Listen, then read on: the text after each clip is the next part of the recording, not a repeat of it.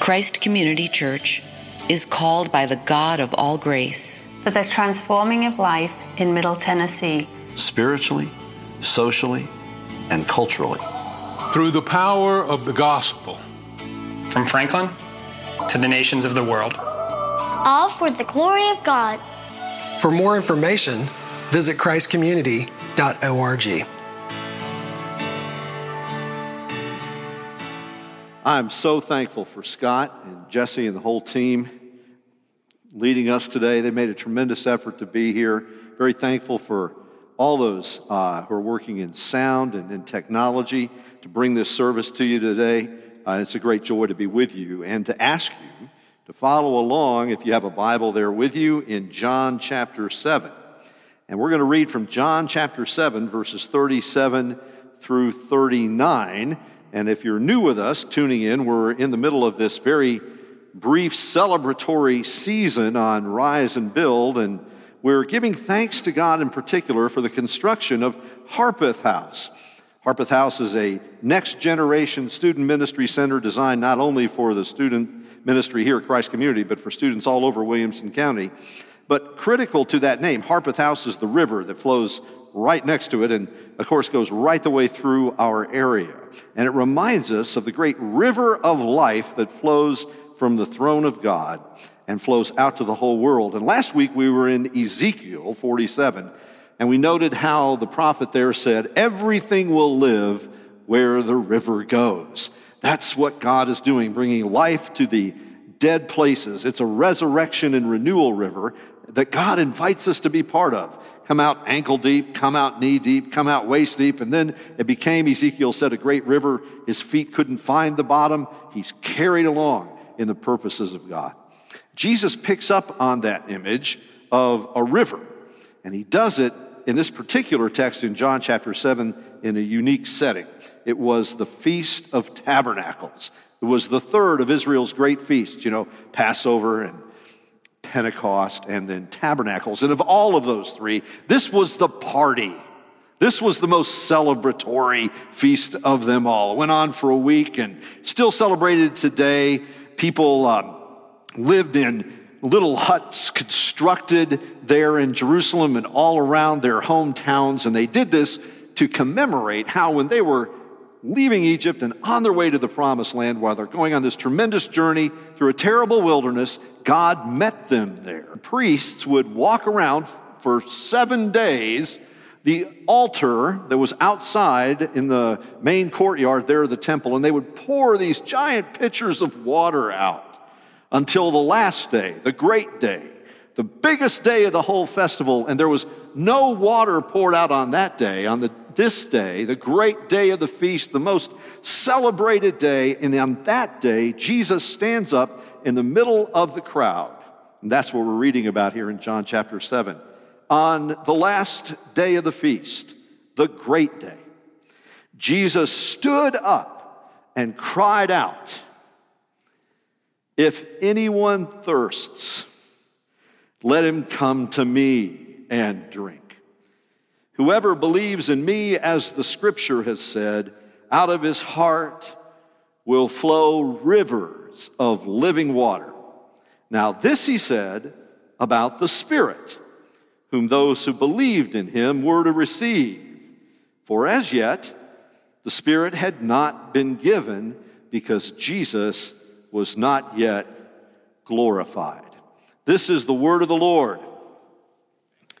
Well, let's pray together. Lord, we thank you for your word, and we thank you for the Holy Spirit who inspired these words to be recorded for us today. Let that same Spirit inscribe them on our hearts and minds today that our lives might be transformed and our minds renewed. Amen. So we are a people who are accustomed to an abundance and availability of water and a purity of water and accessibility to water, which we just take for granted until it's not there. Uh, that's happened to me on feast days. Here it says the great day of the feast. Um, one Easter uh, in, in South Texas, we'd gone through 61 straight days of triple digits, and everything was baked. It was a terrible drought, and suddenly you flip on the uh, you flip on the faucet and there's no water, nothing's coming out. And it, it turns out that all of the well systems had begun to dry up. Well, that's disconcerting. But let me give you a worse day Christmas Day. Christmas Day. This, just this last Christmas. After getting, and thank God at least the coffee was made, right? But, but, you know, I mean, the critical issues. And, and then right in the middle of Christmas dinner and everything that that entails and all the washing up that has to happen, open up the faucet, nothing's coming out. Nothing's coming out at all.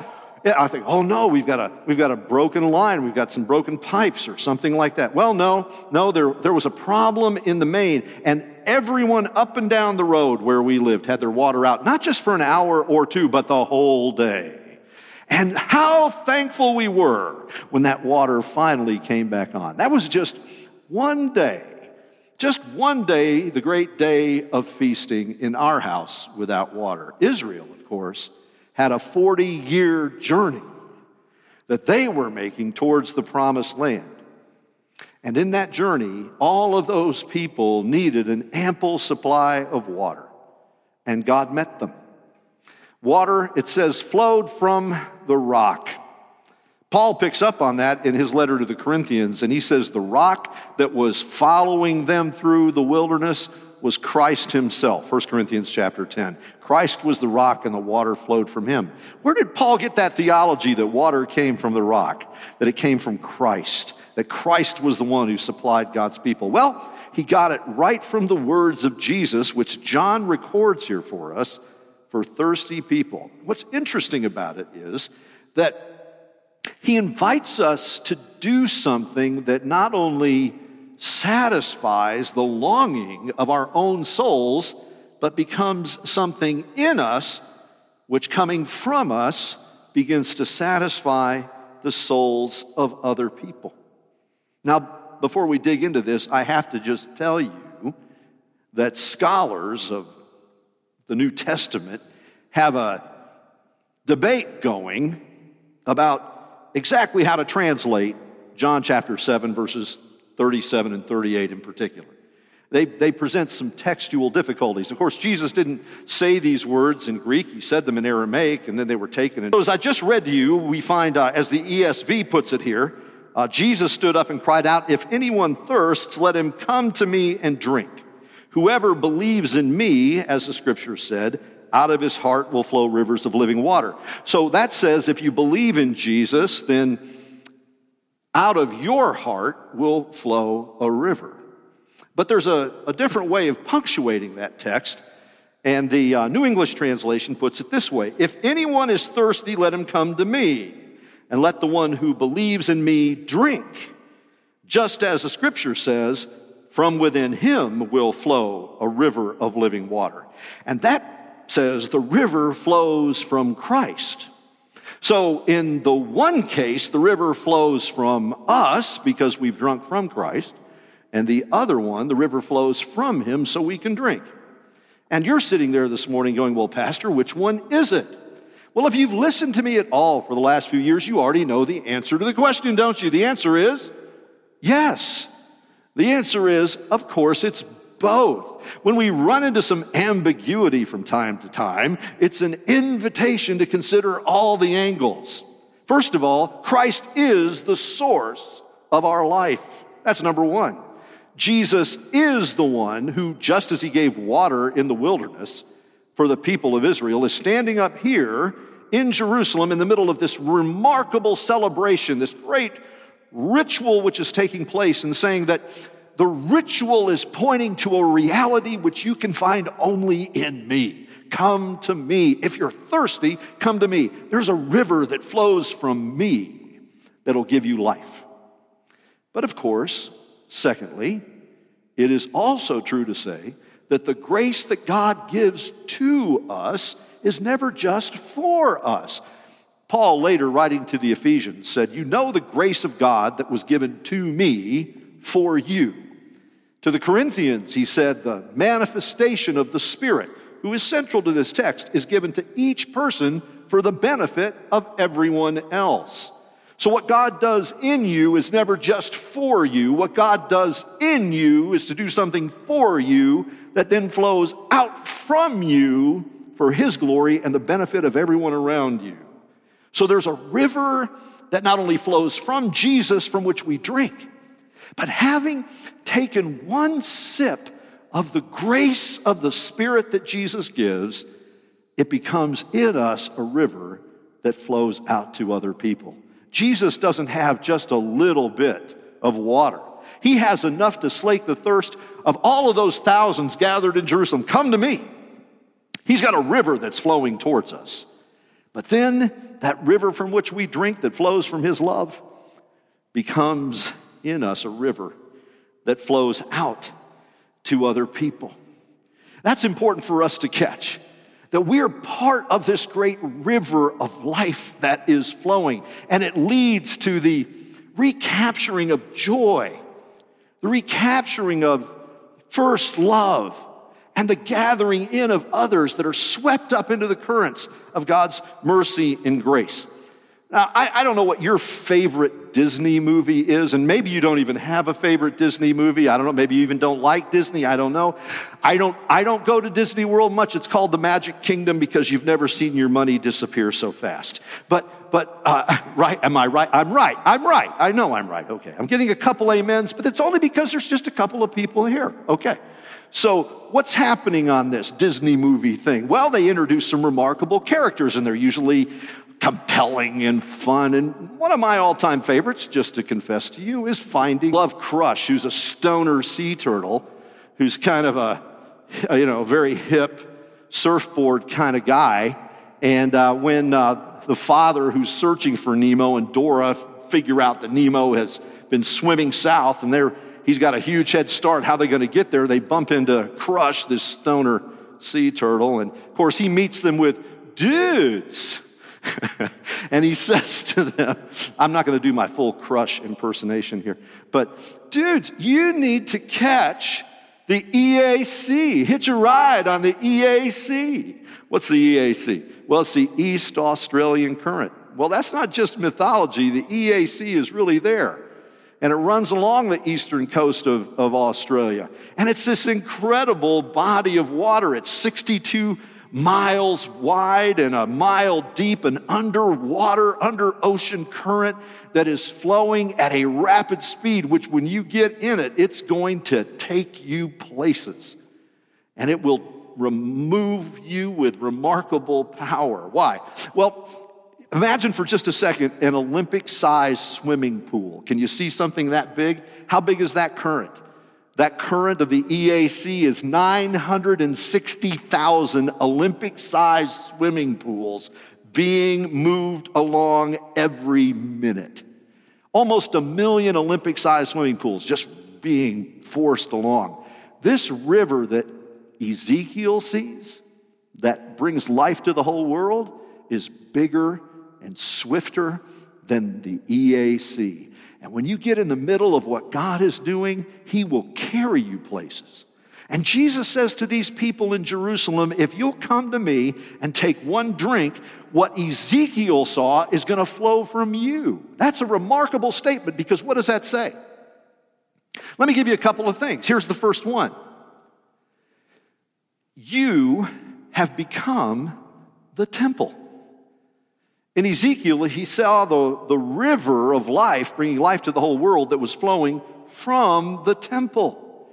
Now, if you have this river inside of you and it's flowing from you, that makes you now the temple of the living God. Paul picks up on that both personally and congregationally. He says to each of us personally, Don't you know that your body is the temple of the Holy Spirit? But then, secondly, he says to the whole congregation, Don't you know that you collectively, all together, are a temple of the Holy Spirit? What is a church? What is a congregation? A congregation is not an aggregation. An aggregation is just a group of people who happen to meet together to do something and then they disperse. They all go to a football game or a basketball game or a hockey match and they, they go to a concert and then they disperse. They have a kind of common interest, but they don't have anything really of shared life together and they just disperse. That's an aggregation. But a congregation, now a congregation, that's a community of people who have been built together by the Holy Spirit to become the temple of God on the earth. And out of that congregation flows life. In other words, a church does not exist for itself. In a certain sense, you can say the church is the only organization on earth that exists for the benefit of its non members. It is built together to be a place from which the life of God goes out into all the world. But here's the second thing Jesus says, again, using both senses of this text, that I'm the one who's the source of the river. That means he's the temple. And that's right. Jesus says in John's gospel early on, talking to some people who were his opponents, tear down this temple, and in three days I'll rebuild it. They said, What are you talking about? How can you look at this temple? It took, it took years to build this temple. What do you mean tear it down and in three days I'll rebuild it? But Jesus, of course, as the text goes on to say, was referring to his own body and the resurrection. That after dying on the cross, he was raised from the dead on the third day. And this means that he is the source of our life. So Christ is the source of our life, and He brings us together so that we can give life from Him to the whole world. We don't have any life in ourselves from ourselves, but we have life to give to people because Christ, who is the life and the light of the world, lives. He says, Jesus was talking about the Spirit who those who believe in him were to receive. For as yet, when Jesus was saying these words, the Spirit had not yet been given because Jesus had not yet been glorified. What does that mean? It means that Jesus hadn't died, he hadn't been buried, he hadn't been resurrected, he hadn't ascended to the Father's right hand.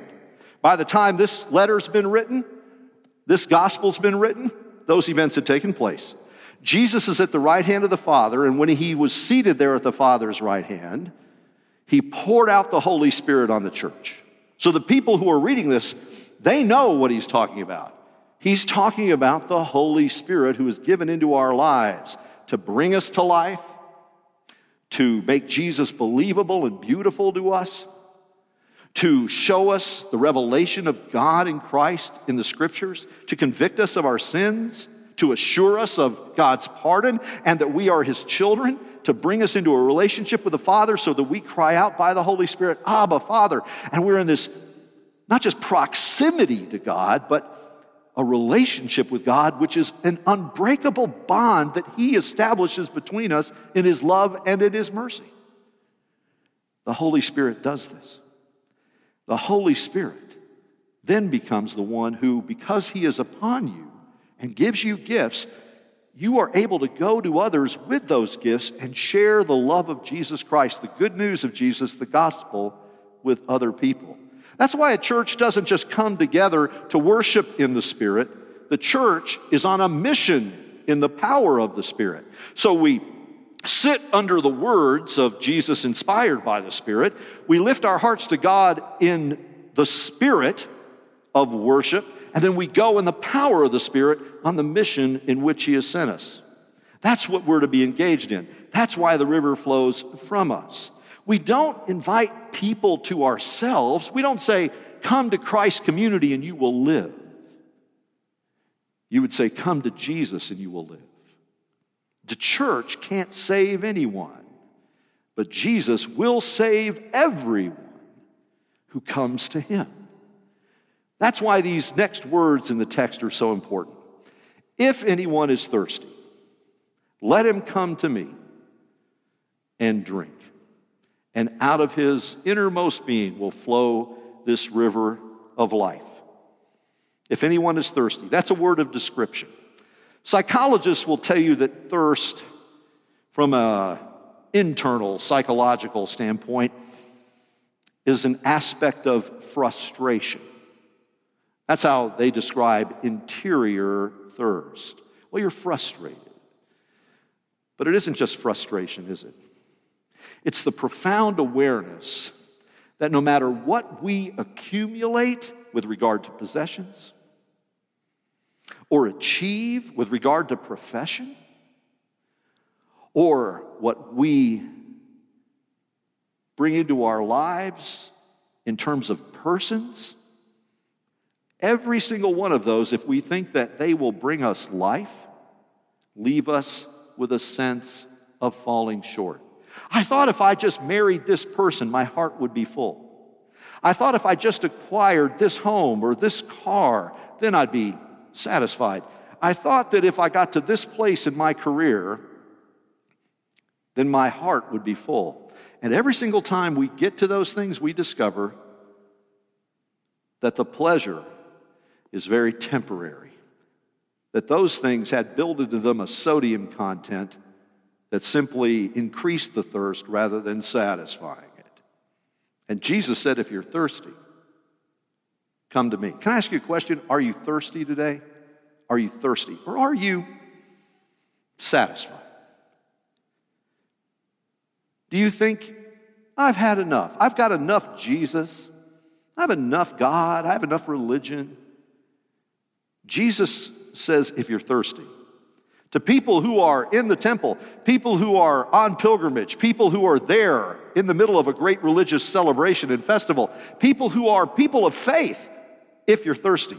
Because here's the truth you can even be in church and do all the church stuff and still find that you're missing Jesus. Because the ritual, potent as it is, is not the same thing as the reality. Jesus says, I'm the reality to which the ritual points. If you're thirsty, it's not surprising. You need to come to me. It's one thing to come to church, it's another thing to come to Jesus. If you're thirsty, Come to me. That's a word of invitation. Come to me. Come to me. You can invite people to many things. Come to this concert. Come to this talk. Come to this prayer meeting. Come to my house for dinner.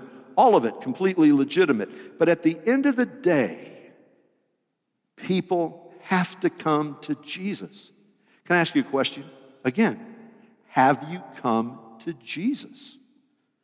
Have you had that realization in your life that you weren't pretty good and just needed some help, but that you were a sinner in need of a Savior, that you were utterly lost and you needed someone to find you, that you were terminally sick and you needed the great physician and Him alone to heal you, that you were so broken that you could not fix yourself, but that God in His mercy had sent the carpenter to come and restore you.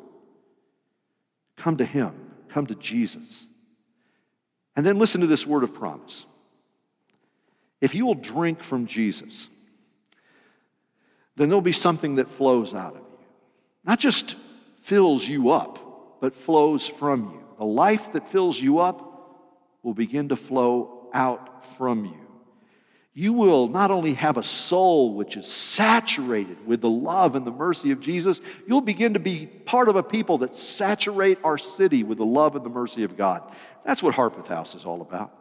Saturating souls with the gospel of Jesus, saturating this city with the gospel of Jesus, and everything will live where the river flows. That's why the church is still in the world. If, if the mission was over, we'd be, we'd be no more here in this world, we'd be with the Lord, but we're here. There's a mission to go on. And it's not always easy, but we're called to it. And we take it up, not in our own strength, but in the power of that current that carries us along. And everything will live where the river flows. It's not the last time, of course, in John's gospel that Jesus talked about thirst. Later, not much later, after this Feast of Tabernacles, he would come back to Jerusalem, and everyone would hail him as king. And within, within a few days, he'd be betrayed, he'd be denied, he would be falsely accused in a trial and found worthy of death and hung on a cross.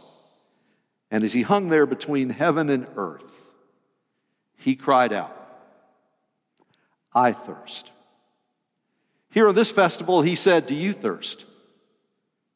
If you're thirsty, I have water for you that'll fill you up. Means he went to the cross.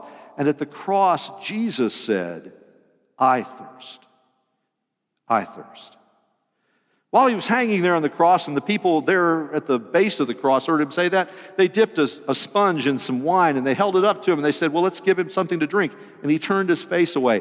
What was there was some sour wine. It was used as a painkiller. And Jesus refused the painkiller. He refused the thing that would deaden his senses and his mind to the suffering that he was undergoing, both physically and psychically and spiritually in that moment. He refused that drink. And he did it because there was another drink he was taking in. In the Garden of Gethsemane, don't you remember it? He prayed, Lord, if there's any way, Father, if there's any way for this cup to pass from me, let it do so. Nevertheless, not my will, but yours be done. What was the cup? What was the cup? The prophets all tell us it was the cup of the wrath of God that sin calls forth and deserves. And Jesus drank that cup. It says he drank it down to the dregs. He drank that cup. And just before he did, he turned to all of his disciples and he said, handing them the cup of blessing in that Passover supper that night. This cup is the new covenant in my blood. Drink from it, all of you. He gave us a cup to drink, and He still does. It's a cup of blessing, it's a cup of communion with Him because He, listen to this, He thirsted for you. He thirsted for communion with you. I'm, I'm going to drink a cup with you in the kingdom, he said. I'm not going to drink any more of the fruit of the vine until I drink it new with you in the kingdom. Jesus, my friends, is thirsty for you.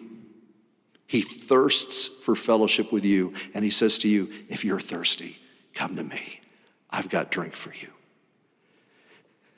And when he died, a Roman soldier pierced his side with a spear, and out of his side flowed a river of water and blood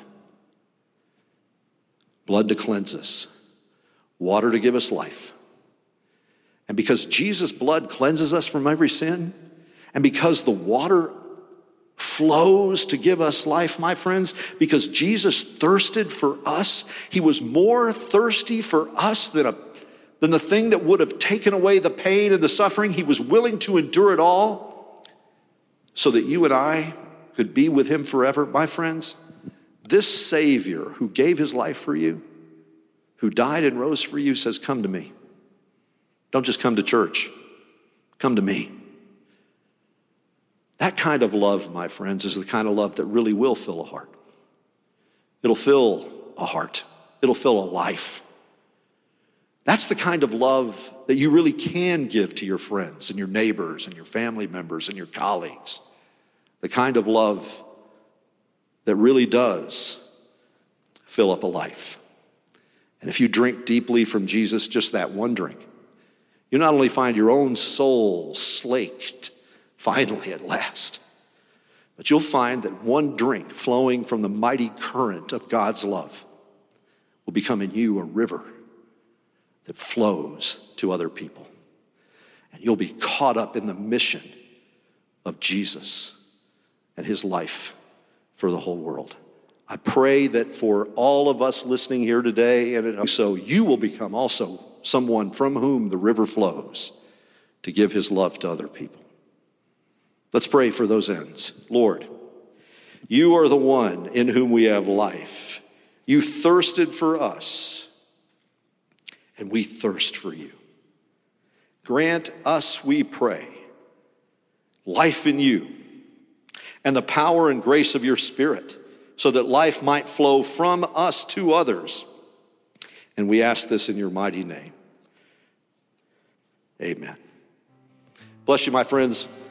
If today you found that that message impacts you, that you've come to Jesus, that you have asked Him to become your life, and that you have become active, re reactivating again your life in the great mission that He's doing, email us. Let us know. We want to contact you and help you and encourage you. Bless you, my friends.